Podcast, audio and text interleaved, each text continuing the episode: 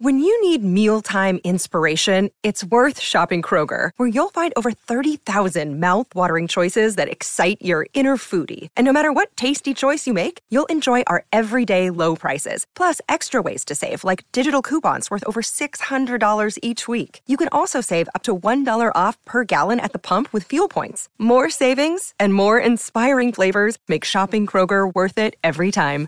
Kroger, fresh for everyone. Fuel restrictions apply. Look, Bumble knows you're exhausted by dating.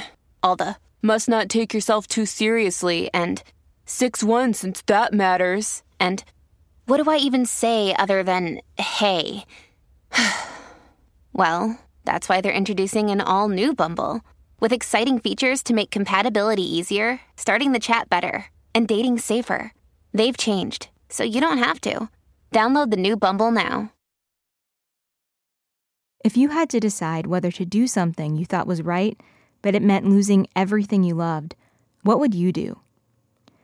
It's one thing to answer that hypothetically, but for this guy, the question was very real. I was born and raised in the Middle East, uh, in a war torn country. We're not going to share his name or his country of origin because his safety and the safety of his family could be at stake. People could not imagine to have a happy life when you live in a war zone. But when you're back in home, you eat, you laugh, you joke, you dance, you have music. Just a normal life and happy life. But that happy life came to an abrupt end in his 20s when he encountered a potentially life altering dilemma. People he knew told him about a center that was radicalizing young students, essentially recruiting them to become terrorists, which was against everything he believed in. He'd lost friends in terrorist attacks, and now he felt the urgent need to expose the radicalization that was happening. But he knew that doing so would put a target on his back. I knew that I may even lose my life. It has been for me the most difficult decision of my life. And I thought about it for hours and for days, actually. Finally, he realized he couldn't live with himself if he didn't act. I made a decision, I did something. So he investigated the recruiting efforts, wrote about what he found, and worked to get the center closed. And for a while, things seemed all right. Then he found a death order targeting him on the terrorist group's website. And a few days later, when he was outside, I looked my back and I saw them with the gun running. He started weaving through the streets. So I was running, they were running, people were looking what's going on. My shoulder and body was waiting for a bullet. I was just feeling which part of my body will be hit. But he wasn't hit. Somehow he'd escaped into the crowd. He was pretty certain he wouldn't be so lucky next time. So he started working to get a U.S. visa, which he did. But the land of opportunity wasn't so shiny up close. When he arrived, he had no work permit, no place to live, and a couple hundred bucks in his pocket that he stretched by eating one meal a day. I lost my family, I had to leave everything behind my language, my culture, my food, my childhood, everything that I was feeling, it was part of me. You did everything right, but what has happened to you is all wrong. He found a basement to sleep in, but unemployed and alone, he wondered if he'd made a big mistake. One day, I went sit close to a river, and it was the most depressed day in my life. I was just thinking, well, should I continue life in that point or not? Eventually, he sought help at a refugee center, and a social worker there asked a volunteer named Susie if she and her husband Rob would be willing to take a young man in. Could they give him a room for three months? I said yes, and I didn't mention it to my husband. And at a good time when he couldn't react, I told him that we were about to have somebody move in for a while. We'd been married a long time, and I knew not to react until I knew more, so, well, let's just wait and see. They didn't actually know anything about the person they were about to host. Then suddenly, I was told that it's a young Muslim guy, and we're Jewish, so I didn't really expect it to take off easily. But a couple weeks later, Susie picked up their house guest and took him straight to the grocery store. As soon as they walked in, she said, Whatever you like, choose. And that was the first feeling after months of desperate that somebody is taking me to a grocery store and says, Okay, whatever you like, choose.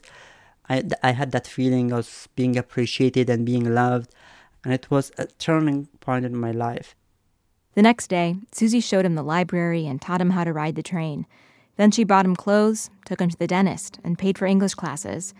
But more than that, his relationship with Susie and Rob was deepening. For like several months, I did not had anybody to talk to and to genuinely trust that the person I am telling will just listen and will just have sympathy for me. And then having a very kind and generous family around you that tells you that you're like their own child, I was just feeling that I have been given a life back. By then, the plan of a three month stay was out the window. They were committed, and he started calling his hosts mom and dad. The initial nervous chatter turned into long conversations at the kitchen table. Susie talked him through his emotional trauma, and they found they cared about a lot of the same things, like geopolitics, art, and religion. He was frank about the anti Semitism of his home country. The f- basic insult for somebody is to call them Jewish there. Oh, you're a Jew, you will eat a Muslim. And this is wrong. It's shameful.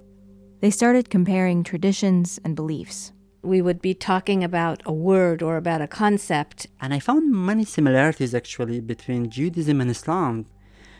I was fascinated by a Jewish community that I always thought that well they hate us and I was fascinated to see the amount of kindness and love. They've become a hybrid family. I sometimes say I, am a Muslim Jewish American. He looks forward to Shabbat dinner every Friday night. We are eight tonight? And sets the table with almost childlike excitement, putting out yarmulkes and candles. Then everyone gathers around the table. It's lovely. It's great. Okay.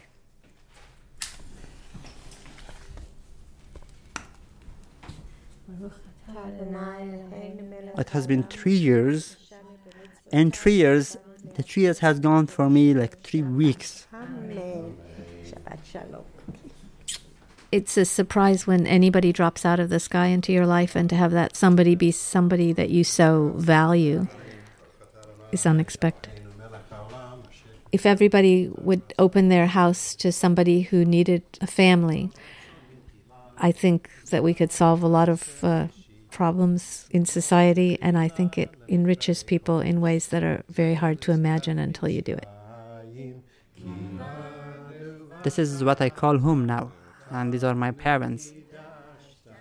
They have helped me in most difficult time of my life. When they get older, I want to take care of them. These days, he's taking college classes and has a job. The best gift that they gave to me was was hope.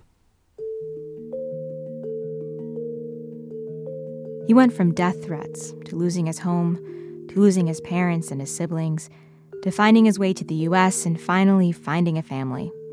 Now he knows he has a future here, a future that's safe, secure, and full of possibilities.